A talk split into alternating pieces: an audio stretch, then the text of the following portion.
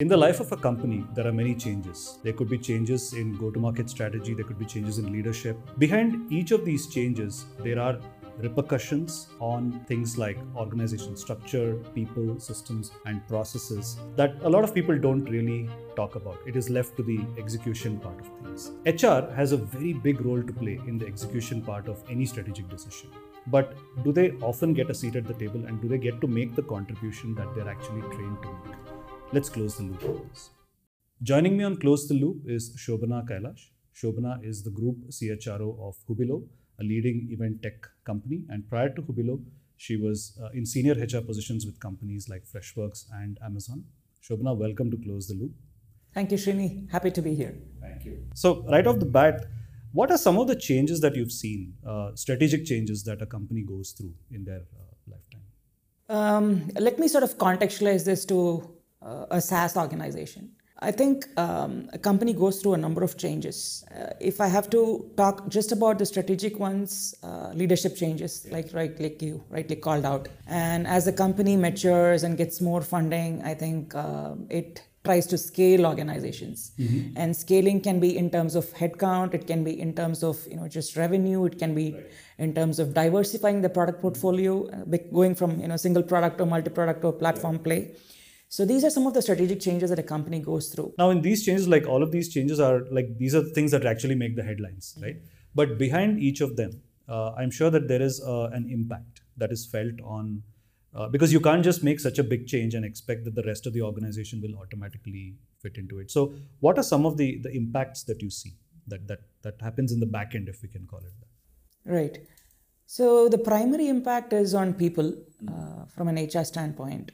Uh, so when organizations change, when they go through these transitions, I think uh, there is most likely an impact of how the organization gets organized. You know, what does a structure look like? Um, you know, let me take an example uh, without being very uh, broad-based in my answers. Let's take an example of uh, transitioning from a sales-led to a product-led, PLG motion, right? Both of these are two distinct GTM motions, go to market uh, motions, to drive your revenue growth.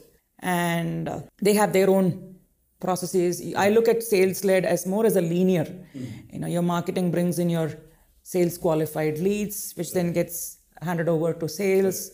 They nurture it, mm-hmm. they warm up the leads, they sell, they convert the leads. And, and each of that is a team. Each of that is a team. Yeah. Right? So one team has to finish their process for the next team to sort yeah. of begin. Yeah and it is quite linear in that sense. And then your CX teams come in, which takes care of retentions and renewals and you know, the farming. So, whereas in product led, I think uh, all of this can happen in parallel. And your product is your hero. Yeah. Your uh, customers embark on a journey where they're discovering products for themselves. Mm-hmm. You know, they are identifying what is our problem statement and how does each of these yeah. products solve, right? So your product has to be robust. Yeah it has to be really competitive. The pricing has to be super clear. Mm-hmm. Uh, and I think there's a lot of automation involved in right. PLG.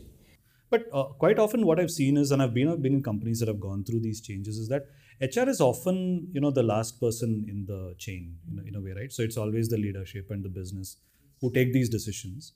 Uh, but I don't get the feeling that they honestly think through the entire impact is that something that you've seen? Yeah, I've been in the industry for over two decades now, and I don't get the feeling that HR is involved uh, right Why in the initial discussions. I think it's a credibility that unfortunately HR has established in the company. We have been more of a you know, service-oriented function as right. opposed to you know taking the forefront, mm. leading the change, right. and sort of informing uh, decision making right? Uh, but I, times are changing. You know, there are there are many organizations which, and, and many organizations, the CEOs uh, have come from HR, right? right? Unilever is a great example.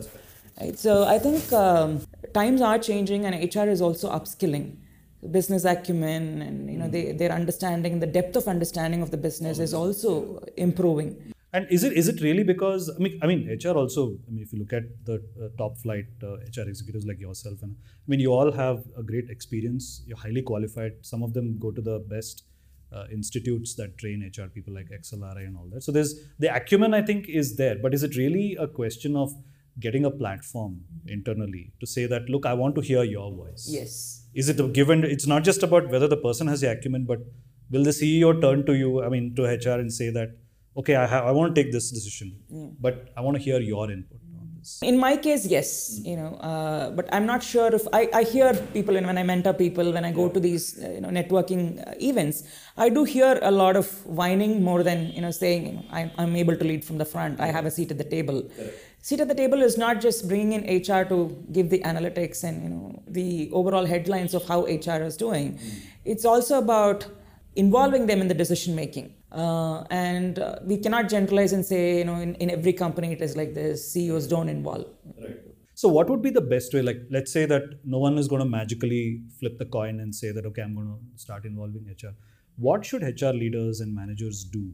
Like in in in a situation like you mentioned, let's say your company has taken a decision to go from a sales to a product-led motion, and you you hear about it as a HR leader.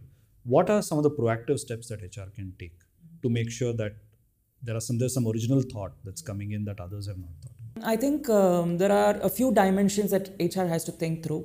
One is uh, the organization is changing. The, the skill sets are going to change because you know, you, of course you need to organize differently. Uh, product is your hero, so you have to think about bringing in more design thinkers on board.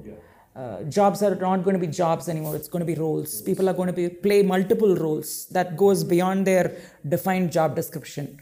It could be community-based role, it could be ad hoc roles, it could be project-based roles, you know, that they could do one time and then you know move over to. And as time goes by, these roles also evolve. Right? So we should expect that roles will migrate from one function to another. Right? A social media marketing could sit in marketing now, it could move under product. You know, product could organize as pods, just like how engineering organizes. So these are changes that one should expect, and HR should learn and adapt themselves to manage these kind of roles and the expectations that come from people that are playing these roles. Right. We have to think about reward differently. We have to think about how do we hire.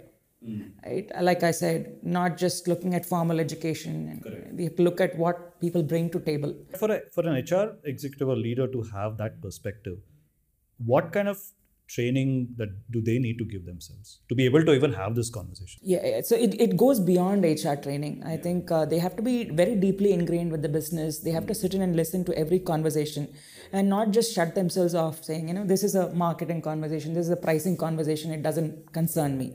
They have to be really in the thick of things understand what's going on and uh, i think ask the right questions. Mm. you know, be humble ask the right questions. Be on a constant you know, just flip the switch and be on a constant mode of learning. Correct. That is very critical.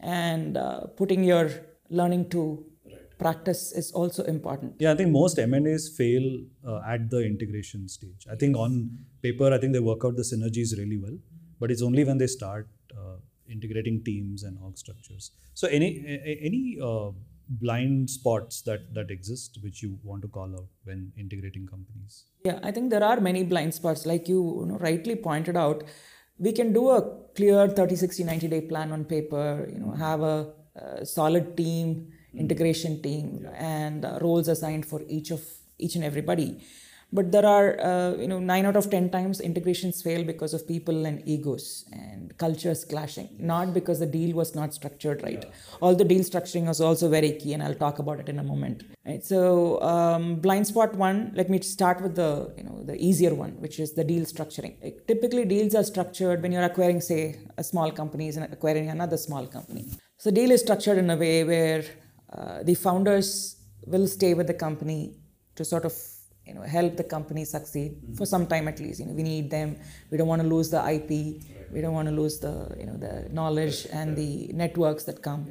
So we tend to keep the founders on board for some time and then we sort of slowly uh, retire transition them, them transition them right?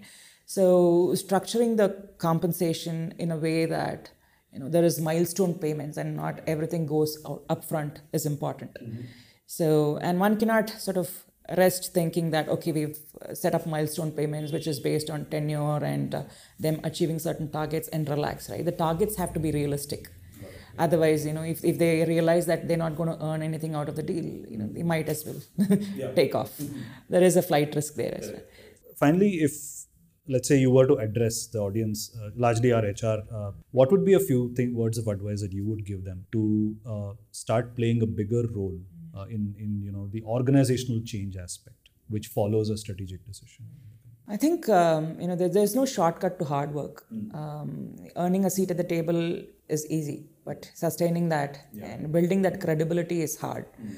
So invest in yourself, uh, be humble, uh, continuously learn. You know, learn the business. There is absolutely no shortcut. Mm. You have to be present in every meetings and uh, present and listen, not to respond or react, but listen to come up with solutions. Mm that solves business problem. I think you will have to be really the partner for your CEO and uh, think a few steps ahead and uh, think not just in terms of you know will the business strategy work and what does it mean for HR, but also think about you know, what can this change uh, cost in terms of ramifications a few months, few years down the line, and how do you then think about your entire workforce, not just upskilling yourself, but how do you sort of uh, upskill or uh, up the learning quotient of the entire organization? You, know, you need to put mm-hmm. the company on a path of profitability, mm-hmm. and that's not just the CEO's job.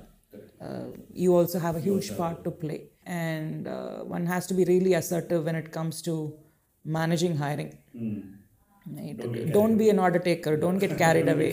Right? You may have money today, but. Yeah, yeah you know, look at the runway look at you know whether you critically whether you need that person on board and i think one can get very creative uh, in today's world with all these uh, employer of record providers solution providers like uh, remote and Deel and papaya mm-hmm. i think you can hire anywhere you know, the world is pretty much your playground yeah. so uh, times are hard there's layoffs everywhere and restructuring and there is this sense of insecurity mm-hmm and I think we have a huge part to play. Uh, just in concerns. Concerns, yes, keeping people.